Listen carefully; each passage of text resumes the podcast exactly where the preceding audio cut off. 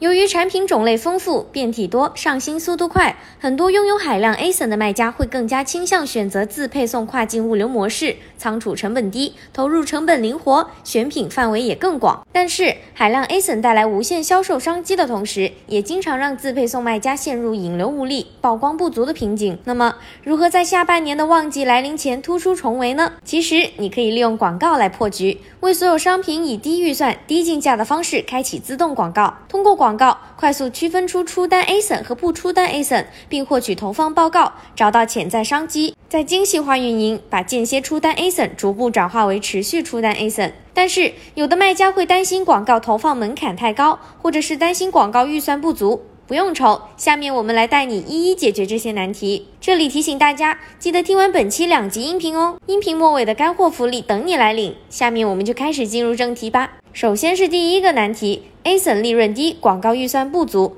这种情况下，可以采用低竞价、低预算的广告策略，先低成本启动广告，观察广告带来的流量和转化，同时可以收集有效的搜索词，为后期加大广告推广做准备。那低成本启动广告的具体操作是怎样的呢？现在就来说说。第一步肯定是整理已经获得购物车的 ASIN 了，然后将这些 ASIN 放在一个商品推广的活动中，无需分组。使用低竞价和较低的每日预算进行自动广告投放，比如说零点二美金的竞价和十美金的预算，具体的竞价你可以参考建议竞价区间来调整，并开启四种匹配类型。在广告活动开启七天之后，可以下载推广的商品报告和已购买的商品报告。找到持续有广告带来出单的 ASIN，并把它们整理出来。另外，开启广告活动，提高竞价和预算，抢占更多流量。因为 ASIN 的数量多，有很多自发货卖家会觉得难以投放。这个难题该怎么解决呢？这个时候，卖家们可以采用商品推广自动投放，同时为所有符合商品推广条件的 ASIN 开启自动广告。通过广告报告找到能促成点击和转化的商品，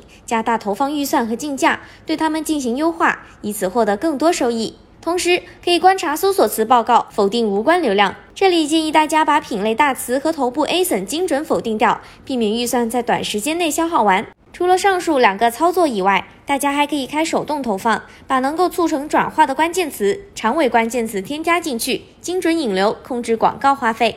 也可以观察那些获得有效流量的商品 listing，优化同类商品的 listing，提升转化。最后，记得保持自动投放，并分析那些没有展示量的商品，看看是否需要优化他们的 listing，或者是进一步判断是不是仍要继续售卖这个商品。以上两个痛点搞定了，但是自配送跨境物流模式的 ASIN 和使用 FBA 的 ASIN 相比，难以突出优势，又该怎么解决呢？快戳下一条音频听听吧，还有常见问题解答哦。